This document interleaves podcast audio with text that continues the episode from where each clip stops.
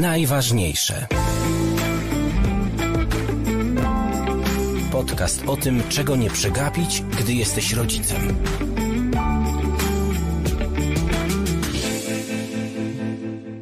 Wielu mężczyzn sobie z niego żartuje, może próbując w ten sposób go trochę oswoić, obłaskawić. Kryzysu wieku średniego mężczyźni oczekują jak czegoś nieuniknionego, w którym robi się to, czego nie robiło się wcześniej. Czasem to są rzeczy szalone, czasem to są jakieś odkładane marzenia z dawnych lat. Robi się to po to, żeby ratować siebie, swoją tożsamość i resztki zdrowia psychicznego. Tak, resztki. Statystycznie męska kondycja psychiczna jest w opłakanym stanie. Około 80% samobójstw, i tu pewnie do różnych statystyk moglibyśmy się odnosić, to te dokonywane przez mężczyzn. Przeważnie w wieku od 45 do 54 roku życia, no, czyli mniej więcej w tym czasie, y, który zwykliśmy wiązać z kryzysem wieku średniego. A oprócz tegoż kryzysu, wiele jest innych demonów męskiej psychiki. Od tych właśnie demonach porozmawiamy w dzisiejszym odcinku podcastu. Ja się nazywam Mikołaj Fox, to jest podcast najważniejsze. Spotykamy się live w każdy czwartek, a następnego dnia możecie już słuchać naszych rozmów na Spotify i innych platformach podcastowych. Podcast jest częścią mojej pro-rodzicielskiej, pro-ojcowskiej działalności. Zapraszam do subskrypcji, to bardzo wspiera rozwój. Polecam uwadze ojcowski newsletter, który prowadzę, także warsztaty, których terminarz na najbliższy rok za chwilę się pojawi, e, a także Także zapraszam do wsparcia podcastu z pomocą zrzutki, jeśli tylko chcecie, tak żeby y, mógł towarzyszyć Wam jak najdłużej. E, o kryzysie wieku średniego i innych demonach y, męskiej psychiki dzisiaj porozmawiamy z Igorem Rotbergiem, y, psychologiem, psychoterapeutą. Bardzo się cieszę, że możemy się spotkać. Dobry wieczór, Igorze. Dobry wieczór Tobie, dobry wieczór Państwu. Bardzo Ci dziękuję za zaproszenie. E, cieszę się, bo to jest też taki wyjątkowy dzień, kiedy wyjątkowy czwartek, kiedy możesz się z nami spotkać. Proszę Państwa, to jest pierwszy, możliwe, że ostatni w tym roku. E, czwartek, tym bardziej bardzo, bardzo, bardzo dziękuję. Dobrze wiesz, od czego chcę zacząć e, i że to jest kryzys wieku średniego. Myśmy kiedyś o nim mieli przyjemność rozmawiać. Tak to jest. jest trochę tak, że jak, jak, jak kogoś z kimś rozmawiam i ktoś, ktoś mi coś mówi, wiesz, o kryzysie wieku średniego, to ja wtedy myślę sobie, o, żebym ja potrafił powiedzieć to, co Igor Rodberg mi powiedział, ale ja tego tak sprawnie i zgrabnie nie umiem powiedzieć, że ten kryzys, to są trzy kropki dla ciebie, kryzys wieku średniego, co to jest? No właśnie, co to jest? E, to najpierw przyjrzyjmy się, jak to pojęcie powstało, żeby móc e, się zastanowić, czym, czym ten kryzys wieku średniego jest. Pojęcie to powstało w latach 60. Psycholog, psycholog Elliot e, Jacques ukuł ten termin i on badał w tamtym czasie artystów, którzy popadali w depresję, kiedy jakoś konfrontowali się z tym, że że ich życie przemija.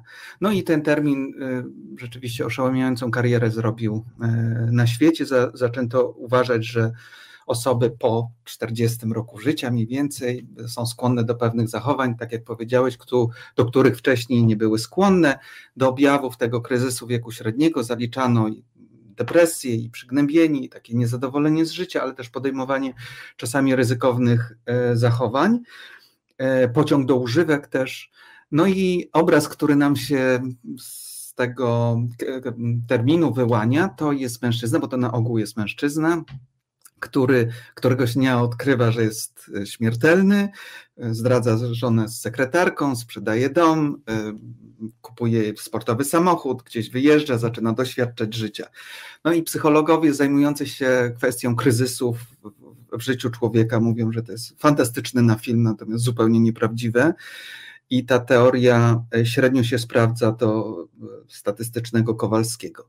Po dlaczego? Po pierwsze, dlatego, że nie wiemy, co to jest wiek średni. Jak e, pytamy, pyta się psychologów, co to jest wiek średni, no między 30 a 70, jak się ich przyciśnie, no między 40 a 60, 60 65 rokiem życia, to nadal jest strasznie duży okres, który, który nam miał wskazywać na ten wiek średni. Po drugie, badania, które już są współcześnie prowadzone, właściwie od lat 80., one pokazują, że nie jest tak, że po 40, już tą przyjmijmy tą mhm. E, liczbę, że po 40 coś się dzieje takiego z człowiekiem, że nagle doświadcza kryzysu i nagle chce zmienić. Okazuje się, że rzeczywiście, jeżeli byśmy wzięli statystycznie pod uwagę ludzi, którzy po 40 chcą coś radykalnie zmienić, to mniej więcej badania w, ta, w ubiegłym wieku przeprowadzone mówią o tym, że to jest mniej więcej 10%.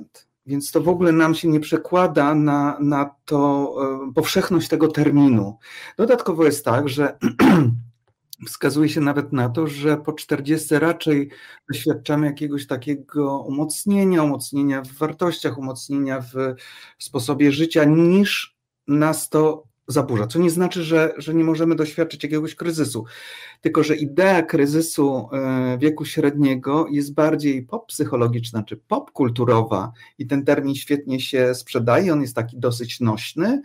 Możemy powiedzieć, oj, chyba mam kryzys wieku średniego i to nam tłumaczy wiele naszych rzeczy, tłumaczy, biorę w cudzysłów oczywiście, niż jest to pojęcie jak, jakoś umocowane psychologicznie, czy umocowane w badaniach, które by pokazywały, że rzeczywiście po 40 coś się z nami takiego dzieje, nie, czy biologicznie, czy, czy psychologicznie, że, e, że, że większość z nas tego doświadcza, nieliczni nie, a większość doświadcza, no, no to nie jest prawdą. Więc psychologicznie nie ma czegoś takiego jak kryzys wieku średniego, jest to pewne sformułowanie, które oczywiście funkcjonuje w, społecznie, tak jak męska depresja, męski katar.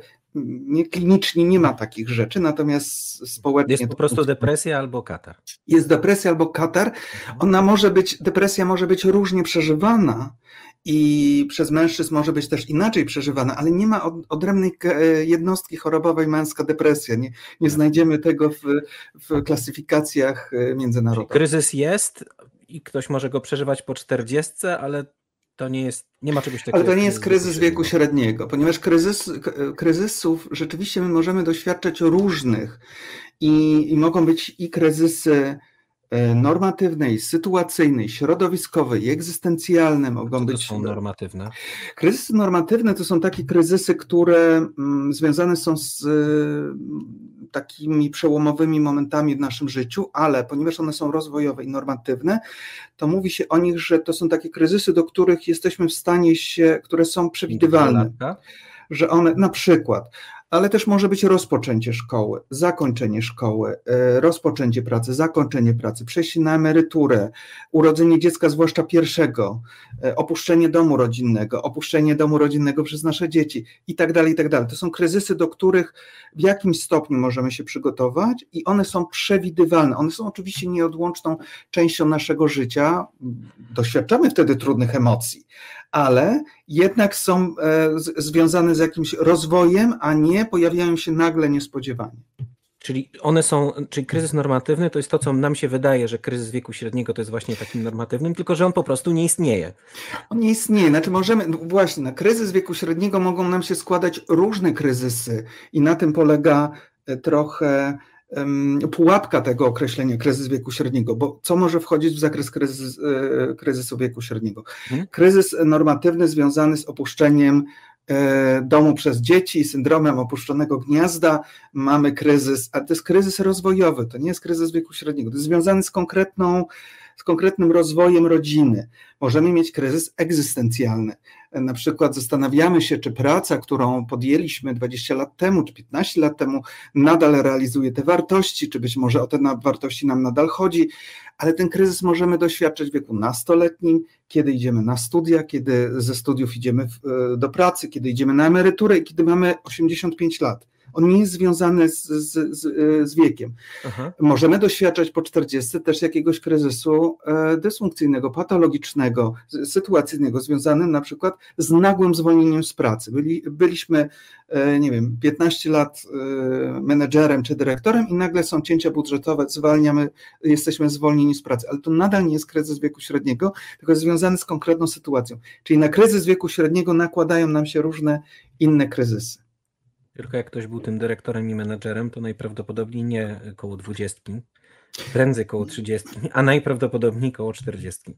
E, I właśnie o, to, o, to, o, to, e, o tym też chciałbym powiedzieć, bo no mi się to wiesz, trochę nie, nie, składa, bo ja bardzo lubię taki cytat z Dantego, e, który pięknie wyśpiewał Grzegorz Turnał. E, w życia wędrówce na połowie czasu, straciwszy z oczu szlak niemylnej drogi, prawda? Czyli ta połowa czasu, że to jest taki moment przewartościowania.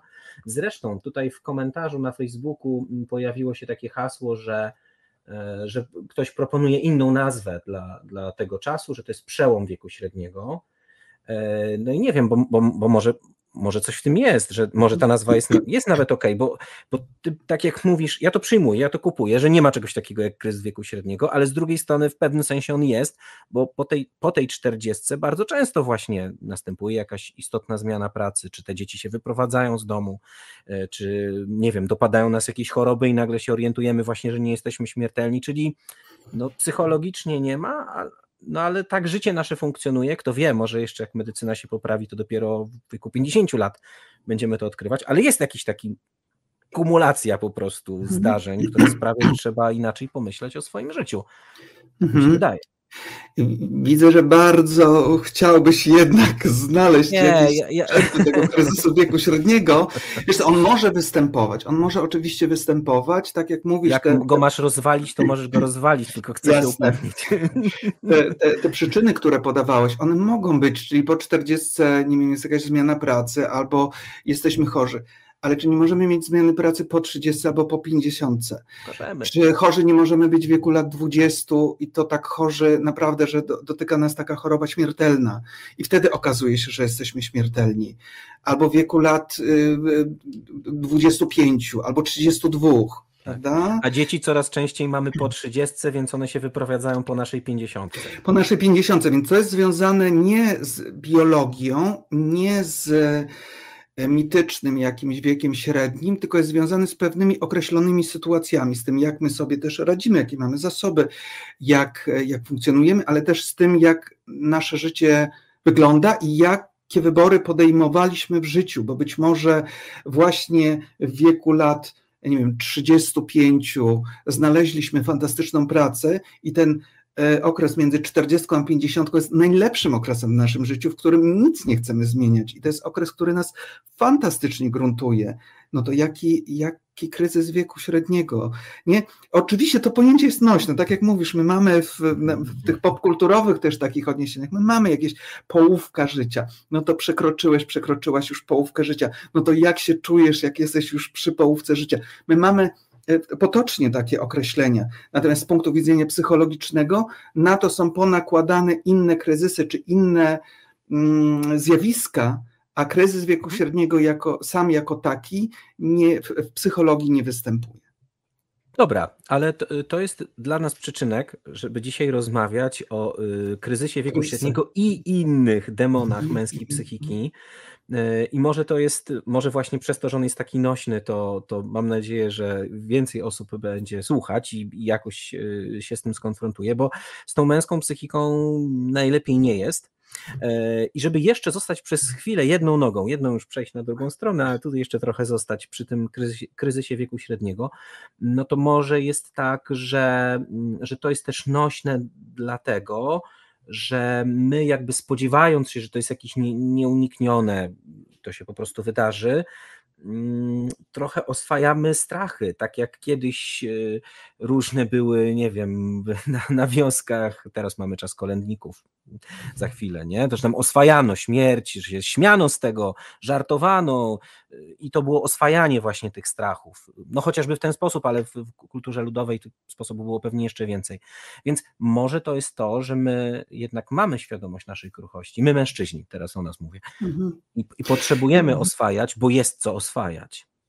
Myślę sobie, że, że to jest ważny wątek. Ja wprawdzie nie jestem socjologiem albo kultur, kulturoznawcą, ale myślę, że ten wątek oswajania poprzez pewne mity społeczne, poprzez pewne opowieści społeczne jest ważny. Zobacz, kryzys wieku średniego, czyli tak dotknie mnie kruchość życia, a jednocześnie tam jest zawarta w tym obietnica że będę mógł sobie kupić e, wymarzony czerwony sportowy samochód i doświadczyć tego życia jeszcze raz, jakby na nowo. Czyli on niesie też jakąś nadzieję, niesie to, że ok, przełom życia, ale jednocześnie kruchość, a jednocześnie dostaje jakąś nagrodę albo mogę po nią sięgnąć bardziej, nie w tym sensie. Więc jako, jako taka opowieść społeczna, on pełni funkcję e, radzenia sobie taki sposób, w jaki umiemy radzenia sobie z jakąś nieuchronnością. Nie wiem, czy to jest najlepszy sposób i nie mi to oceniać, ale być może, e, być może w tym sensie on jest nośny, że, że, że pozwala nam się z czymś jednocześnie skonfrontować. Z drugiej strony, a z drugiej strony powiedzieć, ok, ale to teraz rozpoczyna, życie zaczyna się po 40, życie zaczyna się po 50. Nie, czy to są te wyrażenia, które pomagają nam trochę poradzić sobie, że kurczę, mam już 50 na przykład, no mam już 40. I, i myślę, że ten, ta, ta idea kryzysu wieku średniego tak e, temu służy. E, zagadnąłeś tutaj jeszcze o mężczyzn. Myślę, że rzeczywiście kondycyjnie jest gorzej w kontekście kobiet i, i kulturowo tu jest jakiś taki jakieś schematy przekazywane też społecznie i rodzinnie i dlatego myślę sobie mężczyznom jest trudniej, e, no bo pokazują to statystyki, tak jak mówiłeś wcześniej, statystyki samobójstw. E, rzeczywiście jest e, w ogóle w Polsce jest ponad dwa razy więcej samobójstw niż wypadków samochodowych. To jedno. A druga rzecz, taka statystyka, która zawsze mnie jakoś mocno gruntuje i, i, i sprawia, że, że widzę mm, rozmiar tego, to jest to, że statystycznie oczywiście w Polsce codziennie samobójstwo popełnia 15 osób, z czego około 12 to jest mężczyzn. I to jest bardzo dla mnie taka mocna rzecz uświadamiająca, jak, jak, jak, jak poważny jest ten problem z, z radzeniem sobie z, mhm. z trudnościami i z kryzysami, o których mówiliśmy, kryzysami różnego typu. Ja tylko powiem, że dzisiaj spotykamy się live y, po to, żebyście też mogli włączyć się do naszej rozmowy. Jeżeli ktoś chce coś zapytać, skomentować, to jest taka możliwość. Zapraszam zawsze, żeby słuchać na żywo. Nie sądziłem, że tego dotkniemy już tak szybko w naszej rozmowie, ale zobaczyłem y, jakiś czas temu, zresztą też, też rozsyłałem y, w moim newsletterze męskim, ojcowskim taki filmik, w którym bardzo, bardzo poruszający, w którym może, może też gdzieś tam się pojawi na, na Facebooku, w którym e, mężczyzna, chyba bokser czy kickbokser, wypowiada się po walce i opowiada o tym, że, że dzisiaj właśnie miał tą walkę, ale, ale z ciężkim sercem, bo, e, no bo popełnił samobójstwo jego kolega. E, I w takich bardzo poruszających słowach mówi o tym, że wolałbym teraz, żebyś ty płakał y, w mój rękaw i, i żebym ja jechał do ciebie setki kilometrów, żebyś ty ze mną gadał i opowiadał mi, jak tobie jest bardzo źle, niż żebym teraz jechał setki kilometrów po to, żeby pojechać na twój pogrzeb. Jak to się dzieje, że, że, że mężczyźni częściej popełniają samobójstwa niż kobiety? My nie znamy do końca przyczyn i jak patrzymy na statystyki, to też tutaj te przyczyny się jakoś nie wyłaniają. Natomiast myślę sobie obserwacyjnie bardziej, że to są wątki e, z jednej strony kulturowe, czyli jaka jest oczekiwana, czy jaka była oczekiwana być może mm, rola e, mężczyzny e, społecznie, rola radzenia sobie z kryzysami, mm, czyli że na przykład, że mężczyzna sobie sam radzi z, z kryzysem, że nie potrzebuje. I radzi sobie do końca. Radzi sobie do końca, prawda? Bez, nie, nie, nie? Mhm. Tak, taka rola, że, że jeżeli tego nie robi, jeżeli szuka pomocy, to jakoś jest mniej męski. Dwa to są wątki rodzinne, przekazywane rodzinnie i mm, pamiętam, w terapii miałem mężczyznę, który, pacjenta, który mm, mówił o tym, że był bardzo inteligentny, ale emocje to była ostatnia rzecz, o której on mógł rozmawiać. Jak sprawdzaliśmy, co, co spowodowało, że jest, że jest aż tak zdysocjowany, odcięty od emocji, dlaczego jemu jest tak trudno czuć te emocje, to okazywało się, że jego ojciec miał tak samo albo podobnie i jego dziadek również, że po, po linii męskiej rzeczywiście prawdopodobnie w kontekście też wojennym i myślę sobie o takich przekazach e, międzypokoleniowych, które są związane z tym, że na przykład w czasie wojny no, trudno było czuć emocje i się nimi zajmować, kiedy kwestią było przeżycie. I potem Jeśli to jest tak mocno uwewnętrznione, to jest dalej przekazywane na kolejne pokolenie. Te kolejne pokolenia niosą czasami taki przekaz, no emocjami nie możemy się zajmować, bo ważne jest przeżycie. Tylko, że już y, nie zauważamy, że, że tej wojny dawno nie ma, że możemy się spokojnie tymi emocjami zająć, ponieważ jeżeli się nimi nie zajmujemy, jeżeli się nie zajmujemy tym wewnętrznym naszym światem doświadczeń, to to się jakoś mści na nas. Y, czasami się mści właśnie kryzysem, czasami się mści objawami depresyjnymi, czy somatycznymi, czy, jak, czy trudnościami w relacjach, ale jest jakiś rodzaj e, kosztów, które płacimy w związku na przykład z takim przekazem. I myślę, że to jest to, co bardzo często do, dotyka mężczyzn. Proszę zobaczyć, jakie są dwa główne przekazy dotyczące emocji. Do dziewczynek mówi się, złość piękności szkodzi, Czyli mają się nie złościć, a do mężczyzn się mówi, do chłopców się mówi e, albo płaczesz jak baba, albo się mówi, no chłopaki nie płaczą. Czyli nie wolno się, się smucić. Złościć się możesz, a nie możesz się smucić, do dziewczynek jest odwrotnie, czyli możesz się smucić. I czasami w gabinecie widzimy, że, że przynajmniej ja to obserwuję, że, że kobiety przeżywają smutek wtedy, kiedy we, wewnątrz jest złość, u, u, mężczyzn czasami jest złość na zewnątrz, czy jakiś rodzaj napięcia, a w środku jest smutek, na który nie było przyzwolenia, nie było zezwolenia w systemie rodzinnym, w związku z tym no też nie było nauki przeżywania, bo my się uczymy przeżywać mhm. emocje.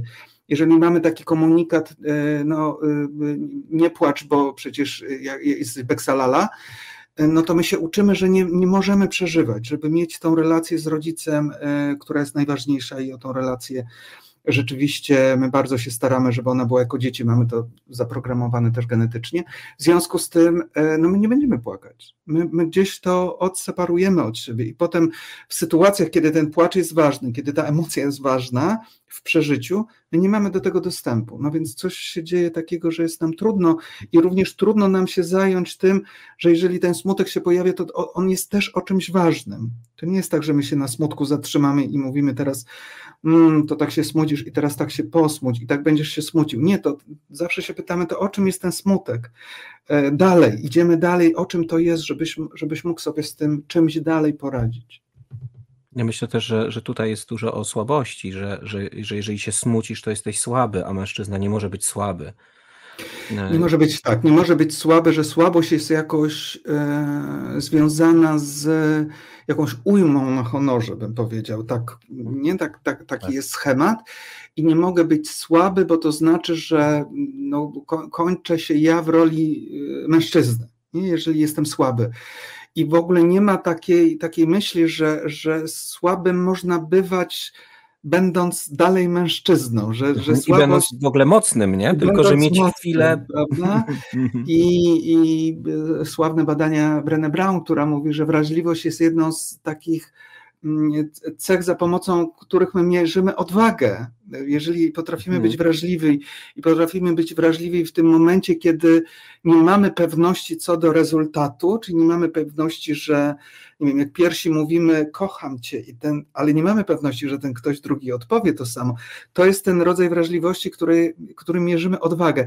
To tutaj nie mamy w przypadku często mężczyzn, nie mamy tego połączonego z odwagą. Ten, ten, ta słabość jest związana z jakimś właśnie tchórzostwem, z jakimś no, że, że, że coś tracę, podczas gdy nie, nie ma takiego zauważenia, że to jest, no, jestem dzisiaj słaby, jutro silny, a poza tym, co to znaczy słaby, co to znaczy silny, mhm, z czym mhm. jest związana, czy siła jest związana z tym, że nie czuję, czy siła jest związana z tym, że czuję i sobie z tym radzę, czy, czy z czymś jeszcze innym. Nie, nie, nie ma takich, takich właściwie zastanawiań i to jest to, co często na terapii z, z, z mężczyznami, o, o tym dużo rozmawiamy, właśnie o tym, co to jest słabość, co to jest siła, co to jest wrażliwość, co to jest kryzys, co to są, czy to jest stałe, czy to jest czasowe, czy, czy się składamy tylko z tego, czy być może jesteśmy więksi, pojawiają się w nas różne inne emocje, nie tylko te, ale warto też te zauważyć, to, to od tego często zaczyna się praca. Mhm. Powiedziałeś o tej złości, o tym, że my gdzieś tam mamy coś, coś innego sobie w środku przeżywamy, a, a pojawia się złość. Mm, z takich moich też doświadczeń, y, rozmów wielu z mężczyznami, y, obserwacji też y, wynika, że w, w ogóle większość różnych emocji, całej palety, których jest wiele, prawda? My, Mhm. mężczyźni, realizujemy przez złość, przez jakąś agresję, przez jakieś wiesz, nie, Mhm, mhm, wzburzenie, tak? Y, I to mogą być bardzo, bardzo różne. To może być y, nie wiem, poczucie jakiejś straty, czy właśnie smutku, y, czy ba, to może być nawet zmęczenie, e, którego nie umiemy przeżywać jako zmęczenie, tylko ono idzie w napięcie, w złość, w agresję. I teraz E, myślę no sobie, że, Jak że, sobie że z tym tematem tak. radzić, nie? Jak na wszystko Tak. mam, to tak jakbym na wszystko mówił, nie wiem, tak na przykład, myśląc, nie, nie wiem, nie Mhm. zgadzam się, zastanawiam, tak. Jak sobie z tym radzić? Złość jest taką emocją, która, która się dosyć szybko pojawia. Ona jest bardzo intensywną emocją. Mówimy w psychologii, że jest emocją steniczną, czyli dodaje nam energii w odróżnieniu od emocji astenicznych, które e, pozbawiają nas energii, zabierają nam energię. E, To złość jest taką emocją, która bardzo szybko dodaje nam energię i ona z założenia na ogół trwa krótko. A w przypadku e, niektórych osób wi- widzimy, że ona, że ona trwa i trwa i trwa i trwa i jesteśmy cały czas tacy zezłoszczeni. Jeżeli ona tak trwa długo i jesteśmy zezłoszczeni, to na ogół jest duża, duże prawdopodobieństwo, że ona coś przykrywa. E, moja znajoma ma takie, takie powiedzenie, e, droga z, ze sobą, w, w, w rozmowie ze sobą, mówi tak, aha, droga złości, przyszłaś do mnie, okej, a powiedz mi, czego ty nie chcesz, żebym teraz czuła. I to jest trochę o tym, Piękne. że, że, to, że to jest taki element, że, żebym czegoś nie czuł, bo co może być pod złością i czego, z czym nam jest trudno poradzić sobie. Tam są rzeczywiście takie emocje, które są trudniejsze do przeżywania. Lęk, smutek, bezsilność, bezradność, e, wstyd, poczucie winy, ale też może być zmęczenie, znużenie. Tam są takie trudniejsze emocje. I teraz, jeżeli tak sobie myślę, w domu rodzinnym nie było przestrzeni na to, albo one były, mówiąc kolokwialnie, zbanowane, były zakazane do czucia, albo wi- widzieliśmy po rodzicach, że oni tego, że sobie nie dają prawo na, na No czucie. tych właśnie, może nie były zbanowane, ale rodzice są, no jak my wszyscy jesteśmy z tej szkoły, gdzie idziemy tylko w dwie nie? emocje, czyli właśnie złość, a u matek, u kobiet, no to, to nie wiem co właściwie. Mhm. Albo jak. Złość piękności szkodzi, no to Tak, nie wiem co tak. u kobiet jest. No ale to u mężczyzn tylko złość. Smutek tam może być, smutek, Może smutek. albo, albo dwa, dwa rozróżnienia, jak już e, pacjent, o którym dzisiaj wspominałem, on miał rozróżnienie, jak e, to, co pan czuje, no czuje się dobrze. Wie pan, no, do, dobrze to nie jest uczuciem. Jeszcze raz wrócę do tego pytania, co pan czuje. No nie czuje się źle. I to były dwa tryby, w których mógł się poruszać, bo, bo nie było w domu, nie było. E, tak, prawda? Takiego, takiego elementu, który jest ważny w wychowaniu dzieci w kontekście funkcji rodzicielskiej. Rodzic ma jedną, jedną no, różne funkcje, ale jedną z ważnych funkcji rodzicielskich to jest umiejętność pomieszczenia i odzwierciedlenia. Dziecko się w związku z tym uczy czucia i uczy kontaktu z emocjami. Co to znaczy? To znaczy, jak dziecko płacze, to rodzic mówi: Płaczesz, smutno ci. Nie? I w tym, w tym się zawierają te dwie funkcje, czyli on pomieszcza to, że dziecko płacze, czyli co ten rodzic? Nie rozpada się, nie krzyczy, nie wychodzi trzaskając drzwiami z powodu, że dziecko płacze, pła, Mhm. pła, a drugie opisuje, czyli mówi, dziecko musi się jakoś przejrzeć w rodzicu, czyli mówi smutno ci, tak? Aha, bo chciałeś dzisiaj pójść do, do kolegi, a ja powiedziałem, że nie pójdziesz i dlatego ci jest smutno i może trochę jesteś też zezłoszczony. Aha. No inaczej dziecko nie jest w stanie się nauczyć tego, co czuje. I to, to jest funkcja rodzicielska, która, ona nie wymaga skończenia studiów psychologicznych do tego, żeby to wypowiedzieć, te dwa słowa. E, Tak, Prawda? chociaż to nie jest takie proste. Żeby się tego Nie jest. nauczyć, to też może zająć lata. Ale tak, to jest w sumie tak. bardzo prosta rzecz, która ma wielką siłę, bo też Tak. sprawia, że dziecko poza, po przyjęciu tej emocji Tak. wchodzi w nią, zaczyna je przeżywać, prawda? Jakby spotyka Tak. się z tą emocją, doświadcza jej i ona trochę jest jak taki ogień czy żar, w który ktoś przestaje dmuchać, że on się Tak. po prostu... I teraz czego doświadcza dziecko z punktu widzenia psychologicznego? Ono doświadcza tak. E, To, co czuję, mogę czuć, no bo rodzic się nie zaburzył. To, co czuję, mogę czuć i to, co czuję, nazywa się tak. I, I, mm. później oczywiście wkraczają różne sposoby radzenia sobie. Rodzic może coś zaproponować, może jakąś strategię radzenia sobie, porozmawiać, ale na początku te dwie rzeczy, czyli mogę to czuć i to się nazywa tak. Czy tam jakoś, w zależności jak rodzic to, to nazwie. I potem ja idę wyposażony emocjonalnie w to, że mogę coś czuć i to się nazywa tak. Oczywiście dalej robię z tym różne rzeczy, to, to nie, nie jest tak, że to wystarcza, ale jest to niezbędne do tego, żebym ja e, mógł zauważać w ogóle, co się, co się ze mną dzieje. Jeżeli nie było takich komunikatów, czyli jeżeli częściej się pojawiały komunikaty, no, beksalala jest, czyli, ja do, do, czyli dziecko doświadczało wtedy tak nie mogę tego czuć, to jest niedobre dla relacji, czyli nie mogę czuć, bo czuję zagrożenie, rodzic się obrazi, albo coś się z nim, albo podnosi głos, to jest niedobre e, w relacji i nie wiem w zasadzie, co ja czuję.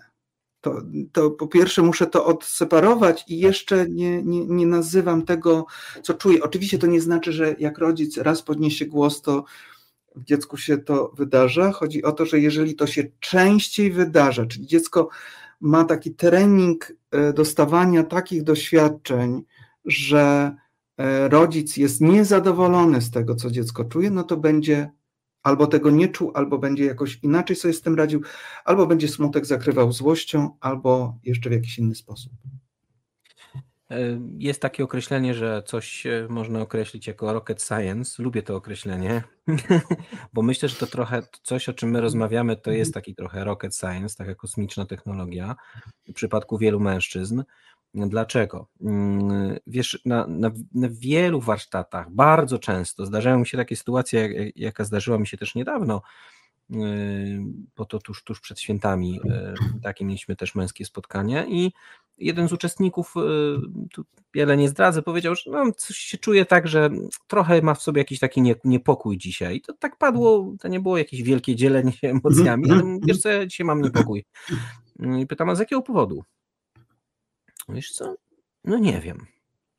Skończyliśmy spotkanie i robiliśmy sobie małe podsumowanie, każdy tak mógł coś powiedzieć e, i słyszę, e, wiesz co, a ja zostaję z tym, że ja mam niepokój w sobie i ja nie wiem dlaczego. Dzięki tobie odkryłem, że ja nie wiem dlaczego. I oczywiście, że jest tak, że pewnie każdy z nas ma czasem tak, że nie wiem, chodzi trochę jakiś taki prawda, podkręcony i trochę nie wie dlaczego i zastanawia się, czy wypiło jedną kawę za dużo, y, czy ktoś mu coś może powiedział, a sobie nie uświadamiam, że ktoś mi powiedział coś, co mnie tak troszkę podkręca, czy jest jakiś inny powód, ale jednak myślę, że bardzo często w przypadku nas, mężczyzn, e, znów trochę statystyki, prawda, ale my jakby nie, nie wiemy, to, to, mówimy cały czas o tej złości teraz, my nie wiemy, co się w nas dzieje. To znaczy, zresztą przed sekundą to powiedziałeś, prawda? Jest dobrze, nie jest, nie jest dobrze no to, yy, no to jak tu sobie radzić, bo to jest taki mhm, rocket mhm. science, nie? Że, mhm. żeby teraz nagle odkryć, co jest we mnie i jeszcze tam 15 tysięcy różnych y, stanów, które mogą być. Ja myślę, że to, to, to, co mówisz, czyli w ogóle y, y, pierwsze zauważenie tego, co się ze mną dzieje, jakoś nazwanie, to już jest dużo. Że ja już mogę to jakoś odczytać. No znaczy, bo to jest coś, coś jest ze mną i nie wiem dlaczego. Tak. tak? Bo to jest Aha, trochę to tak, jak weźmy fizjologię czy, czy, czy kwestię somatyki. E, boli mi głowa, nie wiem dlaczego, ale jak mnie boli głowa, no to już mam jakieś, jakieś doświadczenie, mogę coś z tym zrobić, mogę to jakoś zauważyć. Może ta głowa boli mnie codziennie, może boli mnie i mogę mm, się zastanowić, zobaczyć, z czym jest ten ból głowy związany, a może boli mnie, bo mam wysokie ciśnienie, a może boli mnie, bo za każdym razem, jak rozmawiam z szefem, to wtedy mnie zaczyna boleć. Albo boli mnie, jak wychodzę, do jak wychodzę z pracy i wracam do domu. Czyli ja mogę się przyglądać temu, czy, czy, czy to jest jakiś ból, który jest ogólnie, czy on się pojawił dzisiaj, czy on się pojawia, uświadamiam sobie, że on jest od miesiąca, ale dzięki temu mam szansę dowiedzenia się, o czym to jest, ponieważ jeżeli czuję niepokój, czuję smutek, czuję złość, czuję lęk, czuję obawę, to nie jest tak, że to jest, że, że od razu wiemy, o czym to jest. To nie, nie, nie mamy takiego manuala, takiej, takiej instrukcji obsługi, która by nam mówiła, czujesz smutek, więc to jest o tym, to boisz się, więc twoje Strona poczucie bezpieczeństwa. Nie? Strona 15. To wymaga od nas takiego tak. na, na chwilę kontaktu z tym uczuciem, żeby mieć kontakt z tym uczuciem, to warto się go nie bać. W ogóle ze sobą. Kontakt ze sobą.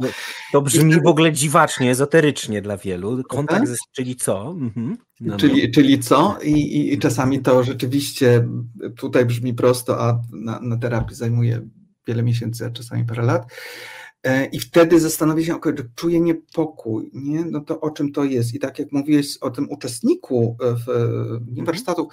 E, no to on odkrywa niepokój i może dzisiaj nie wiedzieć, ale może jutro wiedzieć, a może wiedzieć za chwilę. A skoro już wie, jak ten niepokój wygląda, jak się go czuje, gdzie w ciele czuć, bo pamiętajmy, że emocje mają również tą komponentę fizjologiczną, więc my czujemy gdzieś się w ciele, mm, no to jak czuję, jak tu mi się zaciska, albo czuję taką kulę w brzuchu, albo w gardle, mhm, to w jakich sytuacjach, albo co się dzieje, albo co się działo chwilę, albo co ja sobie w związku z tym myślę, nie? Jest takie bardzo proste ćwiczenie, prościutkie, które czasami też osobom e, e, zajmują trochę czasu, żeby, żeby dobrze je opanować. To jest takie ćwiczenie, można je zrobić naprawdę w minutę, stojąc w korku w samochodzie. To jest, e, tam są cztery pytania. Można je oczywiście rozszerzyć, ja na ogół daję cztery pytania. Na takie, na taki pierwszą, pierwszą lekcję, pierwszy, pierwszy krok. Świetne. To pierwsze. Co widzisz? Co widzisz? Rozejrzyj, o, co widzisz? Stoję w korku, samochód czerwony stoi przede mną, tutaj biały stoi obok mnie, autobus. Siedzę, ręce mam na kierownicy. Mhm. Jakie myśli teraz masz? Dwie, trzy wymień. E, o Chryste Panie, spóźnij się do pracy. E, Boże, mogłem wyjechać wcześniej. Mhm. Jakie, e, jakie, co czuje teraz Twoje ciało? Mhm, no trochę tu mam barki pospinane chyba, tak czuję, no jakieś tutaj spięcie i tak mocniej trzymam tą kierownicę. Aha, jakich emocji teraz doświadczasz? Mhm.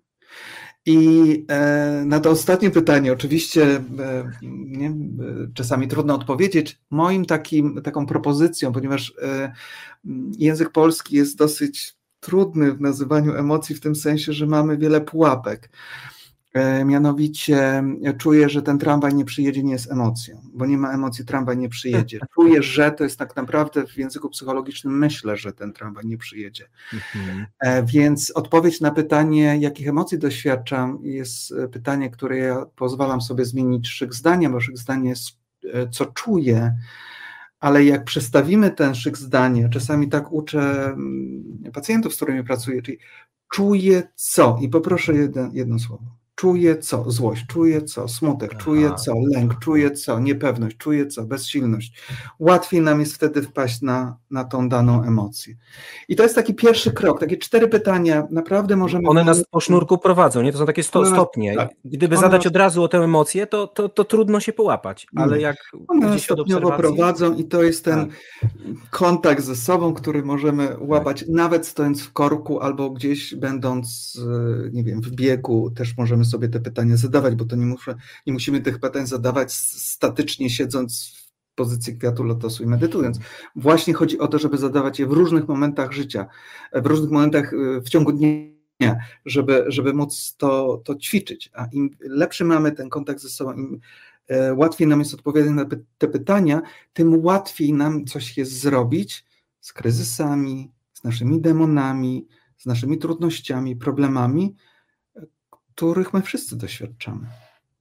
No dobrze, to y, dotknęliśmy tego tematu y, jakby dostępu do tego, co jest w naszym, no ja wiem, że w psychologii w ogóle w medycynie to serce to nie jest siedlisko żadnych tam, to jest jednak po prostu pompa, y, ale, ale co jest w naszym sercu, specjalnie to z tego teraz mhm. skorzystam, bo najczęściej co jest w naszym, naszym głowie w sensie intelektu, prawda, to, to my wiemy, bo my dobrze tak. planujemy, już myślimy zresztą do przodu, już jesteśmy dwa dni do przodu albo dwa lata do przodu w różnych naszych planach, ale dostępu do, do, do tego, co jest w jakiejś właśnie naszej sferze, powiedzmy właśnie emocjonalnej, takiej y, też uczuciowej. Tu też pewnie jest w ogóle ciekawy wątek y, tego, czym są emocje, a czym są uczucia i czy to jest to samo. Długie rozmowy, ale na, na chwilkę to zostawmy. Ja bym chciał, żebyśmy do tego jeszcze wrócili. To jest bardzo ważne. Ale skoro mamy dzisiaj rozmawiać i rozmawiamy o demonach, tak, my trochę y, odpłynęliśmy od tych demonów, powiedzieliśmy o tym najgorszym, którym jest samobójstwo, ale to jest trochę, to jest troszeczkę jak z problemami naszych dzieci. To znaczy, że my mówimy, nie no to młodzież dzisiejsza, prawda, tam może coś zażywa, albo może, ale nie moje, prawda? Nie moje, więc no może się, no to bardzo jest przykre, że 12 mężczyzn popełnia samobójstwo, ale to no nie to są, nie jest ani moi znajomi, ani nie ja. E, no ja bym chciał, żebyś powiedział trochę o, o tym, jak, jakie są jeszcze demony, e, znaczy z czym dzisiaj się po prostu mężczyźni mierzą, z czym się konfrontują, bo, bo żyjemy dzisiaj, zaryzykuję to stwierdzenie, to się nagrywa, ale powiem, żyjemy w czasach kobiet, tak, znaczy w czasach, kiedy, kiedy i słusznie, że kobiety doświadczają wielkiego, tak, takiego biorą swoje życie w swoje ręce, tak? Dużo się mówi o różnych kobiecych potrzebach, o, o, o różnych kobiecych trudnościach i to jest bardzo ważne ale nie zapominajcie o nas, bo my jesteśmy też połową tego świata, a my chcemy sami sobie o sobie trochę zapomnieć. Więc pytanie do ciebie, Igorze, z czym my, my mężczyźni się dzisiaj borykamy? Mhm. E, bo to samobójstwo to jest jakby to jest tylko ostatni akord, nie? To jest wynik jasne, czegoś, z czym się borykamy. Jasne, jasne. I nie, i nie, nie jeden czynnik na to wpływa. To, to tak, warto tak, sobie powiedzieć. Wiele elementów. Mężczyźni często trafiają do, do mm, gabinetu psychoterapeuty czy psychologa e, z e, takim, to jest pierwsza rzecz, która mi przychodzi do głowy, coś ze mną jest nie tak. Nie wiem co, ale coś ze mną jest nie tak. Może mam depresję, bo gdzieś o tym czytałem, może, może to jest coś innego, poważniejszego. Nie wiem, co ze mną jest, ale coś ze mną jest nie tak. I tu mamy oczywiście worek, z którego mogą nam się rozsypać różne, różne rzeczy. E, mężczyźni trafiają z problemami z pracą. Nie? Czyli tam e, kontekst, e, mm, powiem po korporacyjnemu, dowożenia zadań, kontekst przełożony podwładny, ale też wypalenia zawodowego, zwolnienia z pracy, lęku przed awansem. I tak, czyli tutaj jest cały szereg związany, związany z e, kwestiami zawodowymi. I e, mężczyźni też trafiają, to się trochę zaczyna zmieniać, trafiają do mm, gabinetu terapeuty, bo zostali odesłani przez lekarza, przez internistę, przez partnerkę, żonę przez kogoś, nie wiem, z, otoczenia ich, zostali odesłani i w związku z tym trafiają i na zasadzie, mówią to na zasadzie takiej, no tutaj e, tak o mnie mówi, że, że ja jestem jakiś taki nadpobudliwy, nie wiem czy tak jest, ale no przyszedłem, bo e, żeby się tym zająć.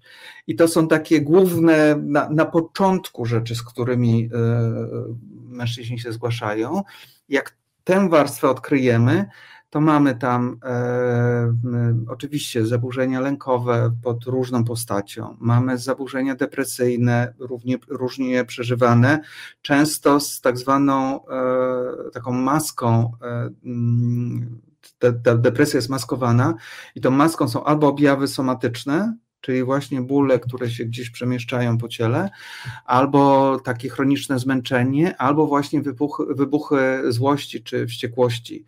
I to o tym się mówi, że czasami to jest maska, e, depresja maskowana i tą maską są właśnie te, te objawy. Więc tam różne rzeczy są pod spodem, a jeszcze głębiej, jak idziemy tam głębiej, sięgamy, to mamy często bardzo takie sztywne schematy emocjonalne, schematy myślowe na swój temat, na temat innych, na temat świata. Takie które, rzeczy z domu, tak? Tak, które nigdy, tym, jak... przekonania, które nigdy nie były weryfikowane, które e, wtedy pozwalały przetrwać, jeżeli ten schemat, czy to przekonanie o sobie przyjąłem, e, to, to po, pozwalało przetrwać, ale po 20 latach użytkowania tego przekonania ono mi nie służy i wystawia, jak ja to mówię, taką fakturę właśnie pod postacią objawów i no już dłużej nie mogę się tym nie zajmować, chyba że dalej będę się odcinał i uciekał, ale trudno uciec od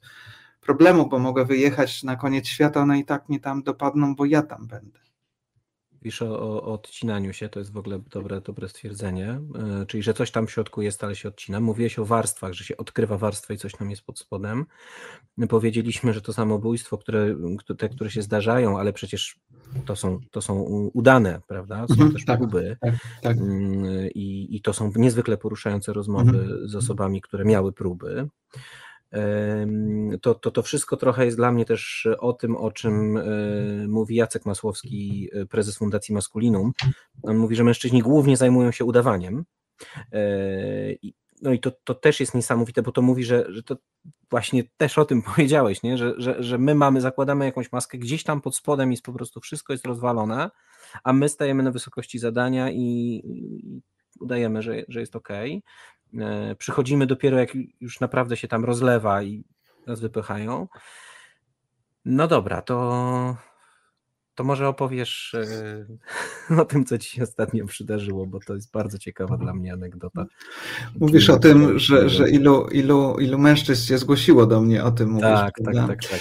E, tak, po, po nagraniu jednego z podcastów, kiedy, gdzie, w którym mówiłem na temat traumy, w pierwszym momencie bardzo dużo osób, wiadomo, jak po każdym podcaście zaczyna pisać z, z, różnymi pytaniami, prośbą o terapię, zapytaniem o terapię. I było bardzo dużo e, kobiet, napisał do mnie jeden mężczyzna. E, więc, Ile kobiet? E, no, kobiet napisało, myślę, około 20-25, jeden mężczyzna.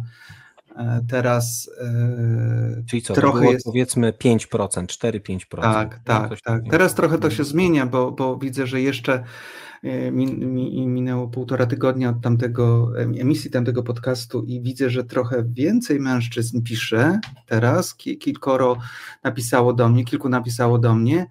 E, natomiast ta, ta to, to dysproporcja duża była tak uderzająca, że aż, aż mnie to gdzieś zatrzymało przy tym właśnie nie, o tym, o czym rozmawialiśmy, czyli o tych przyczynach, dlaczego tak jest, że, że tylko jeden, jeden mężczyzna e, pisze, a problem traum nie dotyczy jedynie kobiet. Jasne, jasne. To, to, traumy to w ogóle też nie, niezwykle ciekawy temat. Kto wie, nie wiem, może, może właśnie tak my sobie myślimy jako społeczeństwo, że to nawet one bardziej dotyczą mężczyzn. Tak, tak nawet może nam się wydawać, ale niekoniecznie mężczyźni coś z tym robią. No dobrze, to ja tak uparcie wracam, wracam, wracam do tego, co jest, co jest pod spodem, jakie są te inne demony, albo te właściwe demony, bo jeżeli tematem jest kryzys wieku średniego, my wiemy, że on nie istnieje, mm -hmm. i są te demony męskiej psychiki, i powiedzieliśmy, że zajmujemy się udawaniem, E, no to, no to co? To tym demonem z Twojej wypowiedzi, którego ja identyfikuję przede wszystkim, no to są jakieś rzeczy, które wynieśliśmy z domu, które kiedyś się sprawdzały, tak? kiedy nasi ojcowie, dziadkowie, pradziadkowie walczyli w powstaniach i, i wojnach, to się wtedy sprawdzały, a teraz mamy inne czasy, kiedy nie ma powstań i wojen i oby nie było e, i one nie działają. Czyli tu widzę jakby dzieciństwo i pewien przekaz pokoleniowy, mm, jako te demony naszej psychiki. Czy jest coś jeszcze, co coś jest po prostu gdzieś tam stoi wcześniej? Mm -hmm. Ja myślę, że wiesz, jak spojrzymy na mechanizmy e, psychologiczne, jakie tutaj występują, no to takim głównym mechanizmem, który, e, który jest bardzo ratujący życie, a jednocześnie bardzo kosztowny w utrzymaniu przez długi czas, to jest dysocjacja, czyli to odcięcie, czyli to na przykład nieczucie, albo odcięcie emocji od ciała, odcięcie ciała od umysłu, odcięcie umysłu od emocji i tak dalej, i tak dalej. Czyli to, to po, po, pofragmentowanie, które gdzieś może służyć, ono czasami może ratować życie, bo jeżeli się wychowuje w domu na przykład przemocowym, to nieczucie może mi służyć, żebym ja w ogóle przetrwał, żebym ja przeżył, ale jeżeli ja dalej idę w życie nie czując albo mając coś od czegoś oddzielone, to mi jest bardzo trudno zająć się czymś, czy w ogóle zobaczyć, że coś się ze mną dzieje. I ja mam taki zawsze, taką metaforę, że to jest tak, jak idziemy górską ścieżką i zaczyna bardzo padać deszcz, jest burza, i my na chwilę wskoczymy do jaskini, która gdzieś tam jest obok. Przeczekamy tą burzę i, i ten deszcz taki masywny, i wyjdziemy, i potem dalej będziemy kontynuować wędrówkę, albo wrócimy, albo pójdziemy do schroniska no to tak mniej więcej to jest, to jest zdrowe, zdrowy sposób radzenia sobie. Ale jeżeli byliśmy dzieckiem i była burza i były pioruny i my wskoczyliśmy do tej jaskini, to czasami tak, że e, jest, że my tam zostajemy. Tej burzy już dawno nie ma. I my tak 20 lat w tej jaskini, nie chodząc, nie eksplorując, nie zwiedzając, takiej kapiącej, ciemnej, z, mrocznej i my w tej jaskini jesteśmy. Dlaczego? Bo się boimy wyjść, bo, boimy się, to może nie, nawet źle to powiedziane, ponieważ nasza psychika mówi nam nie wychodź, tam jest, tam jest coś niedobrego. I my z tym mhm. mechanizmem idziemy przez świat, czyli my idziemy z mechanizmem pod tytułem, tak upraszczając, nie mogę czuć, bo to jest zagrażające, nie, nie wolno mi czuć, bo wtedy wydarzą się najgorsze rzeczy. Nie mogę być słaby, muszę udawać, muszę zakładać maskę, tylko to mi ochroni. Więc jak mam takie oprogramowanie wgrane, to bardzo trudno mi jest dotknąć czegoś, czy zauważyć, że coś mnie porusza, czy coś się ze mną dzieje. Wiesz co, to yy, ojej, to jest bardzo poruszające porównanie. Bardzo. Yy, no i, i, chyba to jedynym pytaniem, jakie tutaj jest, to jest pytanie, jak sobie z tym radzić. Yy, bo, no bo tak, oczywiście, no można powiedzieć, no to zapisać się na psychoterapię. Do ciebie dość długie kolejki, z tego co wiem, więc można próbować, ale ale dopiero za 10 lat miejsce. E, no nie, pewnie krócej. Ale, troszkę e, krócej. troszkę krócej, troszkę krócej. Ale myślę, że mhm, warto mhm, próbować mhm. zawsze, to nie, nie zniechęcać się. E, ale, no ale myślę sobie, że tak, że no wiesz, każdy z nas coś dźwiga. No to też nie jest tak, że, że, że jedni dźwigają, inni nie. Y, jakieś tam historie, bo załóżmy, że pokoleniowo, no to każdy mhm, mhm. powiedzmy naszym mniej więcej pokoleniu y, ma jakieś niezbyt mądre przekonania z domu. No i po prostu je ma. No i może mógłby pójść na terapię, ale może nie ma jeszcze odwagi, albo może kolejka za długa. Ale mija każdy dzień i trzeba sobie jakoś radzić. Y, no i nie wiem, ja, ja mogę powiedzieć o czym my rozmawiamy w czasie warsztatów, jak sobie radzić z tym, ale może ty chcesz powiedzieć, jak, no, no właśnie, jak ten, mhm.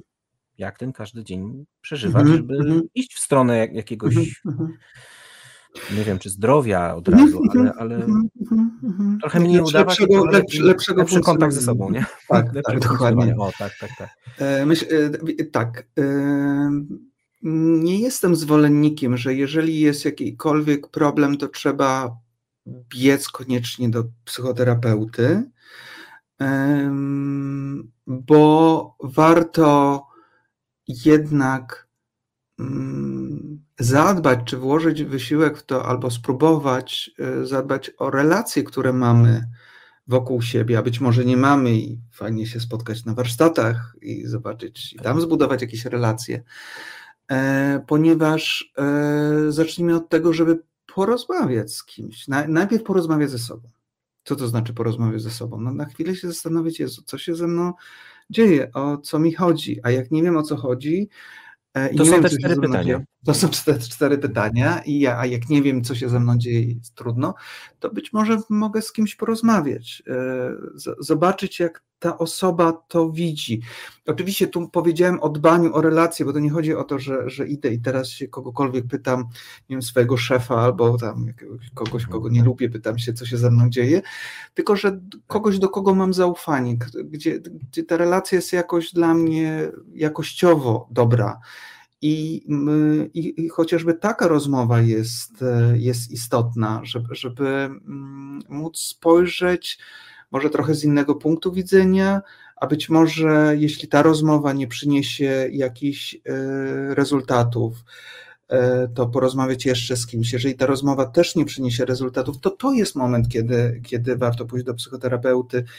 Wtedy ja, ja bardzo, dla mnie jest ważna ta sieć kontaktów, takich dobrych kontaktów, sieć relacji, o, o, które my czasami mało dbamy, a one są podstawą. To nie chodzi o to, że zamiast kontaktów mają być psychoterapeuci. My pełnimy ważną rolę, ale My nie zastąpimy sieci kontaktów. My nie jesteśmy w ogóle od tego, żeby cokolwiek zastępować. My jesteśmy tym elementem, który jest potrzebny w momencie, kiedy jest duży kryzys, kryzys egzystencjalny, sytuacyjny, czy jakikolwiek inny, psychopatologiczny. My, my wtedy jesteśmy potrzebni do tego, żeby jakoś pomóc tej osobie wyjść z tego kryzysu, ale my nie jesteśmy od zastępowania sieci, e, do, dobrych relacji w życiu tej, tej osoby. To jest, myślę sobie, zadanie też tej osoby, oczywiście mogło się życie tak poukładać i nasze wybory mogły być takie, że tej sieci nie ma i być może tu jest warto wtedy spotkać się z psychologiem czy terapeutą, żeby wiedzieć, jak tą sieć budować, ale ważne jest to, żeby, żeby tę sieć mieć, bo, bo, bo bez niej E, jeżeli jakieś trudności, które będą duże, których będziemy doświadczali, no to z, każ z, każdą trudnością mamy iść do psychoterapeuty. Nie o tym jest psychoterapia. Mhm. Psychoterapia jest jakimś momentem, kiedy się spotykamy i, i czymś, zajmujemy się czymś trudnym. Psychoterapia też nie jest szczepionką. To nie jest tak, że mhm. my zaszczepimy tą osobę i ona już tak pójdzie w życie i już będzie tak nie doświadczała żadnych trudnych rzeczy. Życie jest dynamiczne, życie stawia wiele wyzwań. W związku z tym, jeżeli E, jeżeli kolejne wyzwania czy kolejne kryzysy się pojawiają, a pojawią się przed, przed tobą, przede mną, jeżeli my nie, nie, nie, nie wiemy, co z nimi dalej robić, no to będzie nam niesamowicie trudno. I myślę, że, że od, od rozmowy, najpierw ze sobą, potem z kimś, warto zaczynać. Jeżeli nie wiemy jak, spróbujmy. Spróbujmy. Napiszmy te nasze myśli, które się w nas pojawiają. Powiedzmy komuś o tych naszych myślach. Też sobie myślę, to jest, to jest ważne, jak jesteśmy przy tym wątku, że mm, jeżeli nie mamy, bo czasami może tak się zdarzy, że nie mamy w tym momencie dobrych relacji. Tak się poukładało, tak jak mówię, takie wybory były i nie zadbaliśmy o to wcześniej są telefony, do których, pod które możemy zadzwonić. To jest całodobowe Centrum Wsparcia dla Osób Dorosłych w Kryzysie Psychicznym. 800 702 222 albo telefon wsparcia emocjonalnego dla dorosłych 116 jest 123. Naprawdę można, można zadzwonić i powiedzieć, coś, czuję niepokój, tak odwołując się do, do Twojego mhm. uczestnika. Czuję niepokój, nie wiem, co się ze mną dzieje, czuję niepokój, czuję go od miesiąca. Ale ni cholery nie Aha. wiem o co chodzi.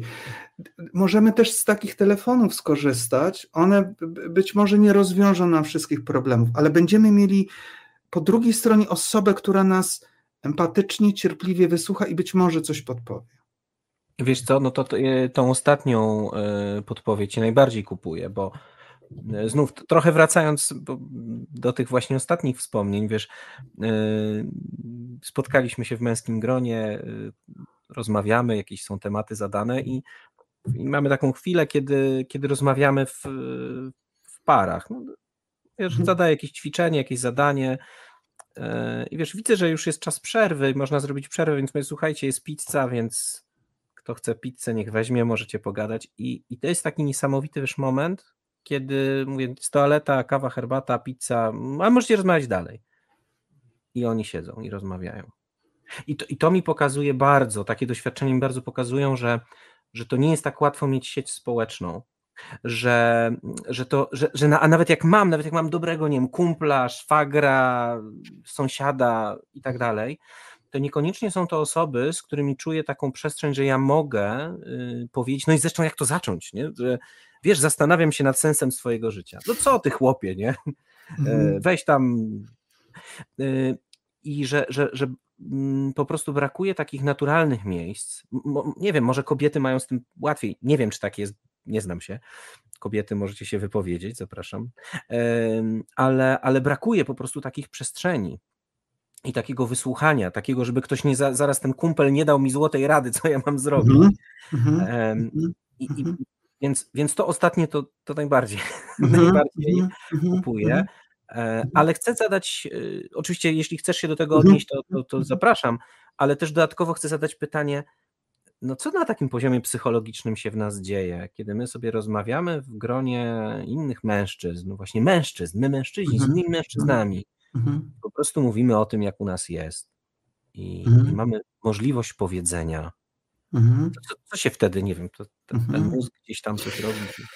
Tak, mózg coś robi zdecydowanie wtedy, ponieważ jeżeli myślę sobie o takiej rozmowie, że, że jestem słuchany, tak. Czyli coś mówię, że nie muszę udawać, wiesz, że nie muszę udawać. To jest Maski to. zostały przed wejściem. Tak jest. I to jest to, czyli, czyli ja jestem przyjęty z tym, co czuję, albo z tym, co się ze mną dzieje, albo z tym, że nie wiem, albo z tym, że czegoś nie umiem, nie wiem jak, e, że nie mam siły, i możemy tutaj wymieniać różne rzeczy, że jestem z tym przyjęty.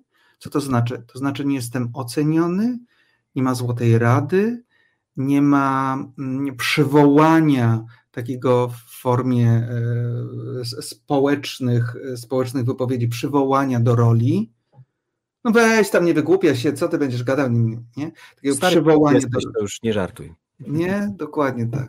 O Jezu, po 40 to wiadomo, że tam się zdrowie sypie, to co ty gadasz. Nie, czyli to, to jest przywołanie do roli, nie? To jest taki rodzaj przywołania do roli. Dlaczego przywołujemy do roli? Bo siebie przywołujemy do roli wtedy, nie? Jeżeli ja słyszę, że ktoś ma tak, to ja na wszelki wypadek potrzebuję jego przywołać, żebym sam też nie, nie poczuł czegoś. Czyli w takiej rozmowie nie ma tych przywoł przywołań do roli, jest wysłuchanie i to, co się we mnie dzieje, czyli ja znowu trochę wracamy do tego, o czym mówiłem, jak, jak dzieci są wychowywane, że ja wracam do, e, doświadczamy czegoś takiego. Aha, czy, ja, czy to, co czuję, to jest ok? Aha, to jest ok. Hmm. Aha, aha. Poszerza się trochę przestrzeń mhm. doświadczenia, bo ja nie muszę z tym walczyć, z tym, co czuję. To jest I widzę, że inny czuje to samo. Nie? Słyszę, że innego, to samo, on czuje to samo. Mhm. Czuję to samo, czuję coś podobnego, czuję jeszcze tak. coś innego aha, to w ogóle coś innego aha, wow, to można wstyd czuć i o tym opowiedzieć. O, nie? To jest rodzaj bardzo korektywnego doświadczenia, które jest niezwykle potrzebne. My się tym zajmujemy na psychoterapii, dostarczenie takich doświadczeń, które będą korektywne, które będą inne niż te, które mieliśmy do tej pory, ale doświadczenia. To nie jest, że ja, e, że, że otworzę książkę i przeczytam. Wstyd można czuć. To nie jest doświadczenie korektywne. Tak. Doświadczenie korektywne zadziewa się w relacji, czyli ja doświadczam, aha, to, to ja mogę tak i nie jestem oceniany, aha, to mi zmienia mój sposób okablowania. Oczywiście być może od jednej rozmowy to mi nie zmieni, może otworzyć jakąś jakąś y, kawałek drogi do czegoś, ale jeżeli te rozmowy się wydarzają, jeżeli sobie dalej je pogłębiam, to okazuje się, że to rzeczywiście zmienia, nawet na poziomie neuronalnym zmienia okablowanie mózgu, bo mamy badania rezon funkcjonalnego rezonansu magnetycznego, gdzie widzimy, że trochę inne połączenia w mózgu wtedy są aktywowane między hipokampem na przykład a koronową. Tylko, czyli dwie rzeczy bardzo, bardzo proste, które każdy z nas może zrobić. Jedna to jest słuchać siebie, mieć kontakt ze sobą, e, innymi słowy mówiąc, albo jeszcze inaczej, nie wiem, poznawać siebie, albo nawiązywać e, relacje z samym sobą. No można różne rzeczy tam, po prostu mieć mhm. świadomość, co się we mnie dzieje. No to pewnie, żeby to robić, to trzeba znajdować też dla siebie taką przestrzeń, chociażby malutką, żeby Minutę. w tym samochodzie. Tak, mhm. Zacząć od minuty, ale można trochę więcej. Można więcej. To jest jedna rzecz. Druga rzecz, znaleźć ludzi, z którymi można dość regularnie, nie że raz w życiu, dość regularnie pogadać i zostawić razem z płaszczem, parasolem, kapeluszem maskę na haczyku przed drzwiami e, i szczerze, szczerze porozmawiać. I to są dwie rzeczy, które e, przeganiają wiele demonów. A przynajmniej wszystkiego, tak, prawda? Tak, tak. Oczywiście. Mhm. mhm. Przynajmniej wyposażają nas, może tak bym powiedział, wyposażają nas w bardzo cenne narzędzia i zasoby do radzenia sobie z tymi demonami. E, I też, tak jak powiedziałeś o tej, o tej masce, którą zostawiamy wraz z płaszczem i parasolem gdzieś w przedsionku, to też nie jest tak, że jak my porozmawiamy, to już tacy nagle będziemy ta wylewni. Mamy prawo, wychodząc, założyć tą maskę. Natomiast już czegoś doświadczyliśmy. Możemy mm, decydować, kiedy my tę maskę zakładamy, a kiedy ją zdejmujemy, ale decydowanie to nie jest konieczność. Decydowanie to nie jest to, że ja muszę w tej masce być. To już jest inny, inny stopień, inny stopień rozumienia siebie, inny stopień doświadczenia siebie. Aha, czyli ja mam taką maskę. Okej, okay, być może przed szefem nawet warto tą maskę założyć, ja nie muszę tam wylewać przed nim wszystkich emocji, mówić jak cierpię. Super, te maski też do czegoś są potrzebne, ale mam e, również jednocześnie mam doświadczenie takie, że widzę sytuację, że jak zdejmę tę maskę, czyli wyjdę z tej jaskini, to tam nie pada. Nie, nie ma burzy z gradem. Mogę tak spojrzeć w niebo, spojrzeć w słońce, powiedzieć, aha, okej, okay, może nie wiem, gdzie iść. Wyszedłem z tej jaskini, nie wiem, gdzie iść, ale okej, okay, no to tak sobie trochę tu postoję, ale już nie jestem w jaskini. I potem mogę pójść na przykład. Mogę pójść i potem mogę pójść w tym kierunku, który jest dla mnie korzystny. Ale żeby to wiedzieć, to ja nie mogę tego podjąć, nie, nie podejmę tej decyzji w jaskini. Jaskini. Nie wiem. Tak. Ja nie wiem. Może potrzebuję trochę pójść w górę, potem zejść w dół, potem dolinę, potem pójść na jakiś szczyt, zobaczyć, gdzie mi jest dobrze. Ale to jest, jak, jak wyjdę z jaskini, jak wyjdę już od tego nieczucia, nie? to wtedy mogę sobie po, po, posprawdzać. Zawsze jest czas na posprawdzenie, zawsze jest czas na to, żeby z tej jaskini wyjść, czy ja mam lat 20, 30, 40, 50, 70 czy 80.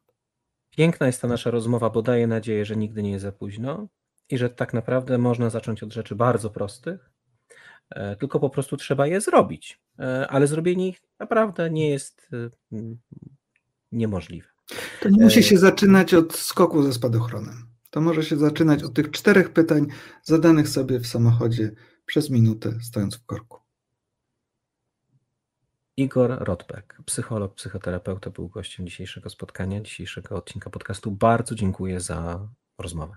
Dziękuję również za zaproszenie. A ja polecam, żeby wpisać w wyszukiwarce e, i zapytać, kim jest Igor Rotberg i dowiedzieć się znacznie więcej o naszym gościu, któremu wystarcza, żeby go przedstawiać jako psycholog i psychoterapeuta. E, zapraszam też do kolejnego odcinka e, podcastu. Oczywiście spotykamy się w czwartek o 21. Mm, porozmawiamy za tydzień e, o lękach dzieci i młodzieży i o tym, jak sobie z nimi radzić. A gościem podcastu, odcinka będzie Anita Janeczek-Romanowska, przez wielu bardzo ceniona, więc też bardzo serdecznie zapraszam. Kto jeszcze nie dał subika dla, tych, dla tego naszego kanału, to bardzo zapraszam o, do subskrypcji. Zapraszam też do tego, żeby poklikać sobie to, to wszystko, co jest w opisie mm, do tego odcinka. No i oczywiście zapraszam do polecenia. Jeśli coś dzisiaj było dla Ciebie wartościowego, także chcesz o tym dać znać swoim znajomym, to koniecznie po prostu wyślij link i zachęć do subskrypcji. Dzięki temu ten kanał będzie mógł się rozwijać. E, ja się nazywam Mikołaj Fox, bardzo serdecznie dziękuję za spotkanie i zapraszam za tydzień. Do usłyszenia.